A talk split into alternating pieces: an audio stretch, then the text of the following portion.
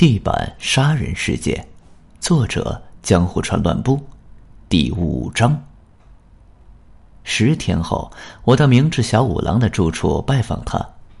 这十天之内，我以明治对于这件案子究竟有什么样的想法，又深入思考了什么，得出什么结论，相信听众可以借由当日发生在我与他之间的对话了解一番。在此之前，我与明智大多约在咖啡厅见面，直接前往住处拜访还是头一遭。虽说事先已问到详细地址，但找起来还是费了好一番功夫。我站在一栋符合他描述的烟草铺前，向老板娘询问明智是否在家。嗯，啊，在家的，请先在这里等一下，我去叫他。老板娘说完，便回身往前走了几步。停在靠近柜台后方的楼梯口，大声呼叫明智。目前他租下这家店的二楼作为住处。听到老板娘的呼叫，他一边哦哦的用怪异的腔调答应，一边跑下楼梯，把楼梯踩得嘎嘎吱吱的响。一见到我，他一脸意外的神情，忙说：“你好，上来吧。”我随他上到二楼，毫不犹豫的踏进他的房间。眼前的景象让我惊讶的啊的叫了一声，他的房间实在太不寻常了。我并非不知道明智是个怪人，但眼前的光景之反常远超乎我的想象。所谓反常的光景，要说也不是太异于常态。眼前这个只有四张半榻榻米大小的地板上，到处堆满了书，书沿着四周的墙壁、纸门堆放。往上叠放则几乎抵达天花板，只有中间部位露出一小块空地。房间里除了书，寻不到其他物品，连生活用品都无处可寻。我实在无法想象他是怎么睡觉的。夸张的是，主客两人连落座的地方都没有，一不小心，哪怕是非常轻微的触碰，都可能会让高高的书堤溃决。而后，一切都淹没在书的洪流里。啊，这里实在太狭窄了，也没坐垫。很抱歉，你找本看起来较软实的书当垫子坐下吧。我犹如历经披荆斩棘之苦似的穿越书身，好不容易找到一个可以勉强坐下来的角落，只是还没从惊讶中平复，茫然四顾。对于把这个屋子布置的如此奇特的房间主人明智小五郎，我想有必要在此做一番简单的介绍。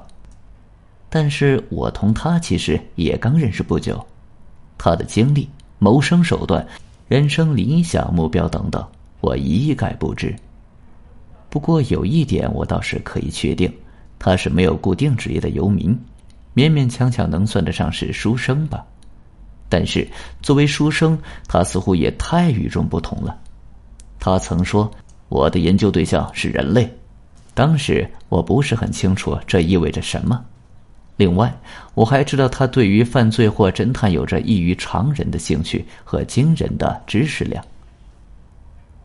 明智和我年纪相仿，体型偏瘦，如前所说，他走路时有个甩动肩膀的怪毛病。绝非类似豪杰大侠之类的动作。若以较耐人寻味的方式比喻，可以联想一下那位单手残疾的说书人神田伯龙的走路姿势。说到博龙，明智从他长相到声音都跟他一模一样。没见过博龙的听众，只要想象一下你们心中那种虽称不上美男子，但给人一种亲切感，且看起来很睿智的长相即可。只不过明智的头发较长，蓬乱毛躁，纠结成团。跟人说话时，他还会习惯性的用手指把那原本乱糟糟的头发抓得更乱。至于服装，他向来不讲究，棉质和服上系一条皱巴巴的边带。啊，你来的正好。自从那件事情发生后，我们就没再见面了。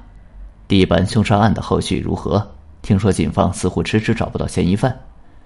明智抓了抓头发，眼睛滴溜溜一转，盯着我瞧。啊，事实上，我今天就是来跟你聊这件事的。尽管我不知道该说些什么，但还是硬着头皮开了口。事件发生以后，我通盘思考了一番，不仅仅停留在思考上，我甚至像个侦探般的到实地考察过。最后，我得出一个结论，今天就来特地向你说明的。哦，那你太厉害了，能否为我详细解说一番？一股了然在胸又轻蔑的神色在他眼中一闪而逝，我眼尖的捕捉到这个信息，原本迟疑忐忑的心情在他的刺激下一扫而空。我顺势说了起来：“我有个朋友是新闻记者，他与负责这起案件的小林刑警有交情。通过这位记者朋友，我得以了解警方的调查进度。警方迟迟无法确定侦查方针，当然，他们绝非闲着。”也尝试着从不同的角度展开种种调查，可惜就是没获得有价值的线索。例如，关于电灯开关，我认为将开关视为重要线索，根本就是让人误入歧途的思路。因为开关上只有你的指纹，警方认定是你的指纹将犯人的指纹掩盖了。看到警方如此伤脑筋的样子，我更是兴致高涨。不找出真相，不想罢休。你猜我找到了什么答案？另外。你说我为什么会在告诉警方我的推理前先找你谈呢？暂且先把这些放到一边吧。从案发当天起，我一直留心一件事情，相信你也还记得：两名学生对嫌疑人所穿的衣服颜色做出完全相反的证言，一个说是黑色，另一个却说是白色。人类的眼睛再怎么不可信，将对比强烈的黑白两色颠倒误认，这未免也太不可思议了。我不清楚警方对此有何解释，但我认为这两人都没有作伪证，你懂我的意思吗？这表示犯人所穿的是黑白条纹花色衣服呀，以及可能是黑白相间的条纹花色浴衣之类，在普通旅馆里经常供人租借的浴衣。至于为何一个学生觉得无窗后的男人着纯黑色浴衣，另一个则一口咬定那个男人穿的是纯白色浴衣。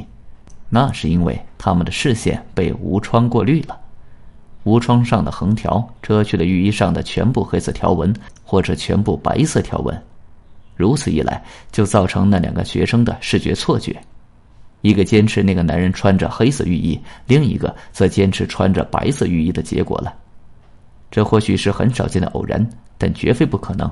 就这起事件来看，或许再也找不到比这个更为合理的解释了。本集已经播讲完毕，感谢您的收听，请您多多点赞评论。如果喜欢，请订阅此专辑，谢谢。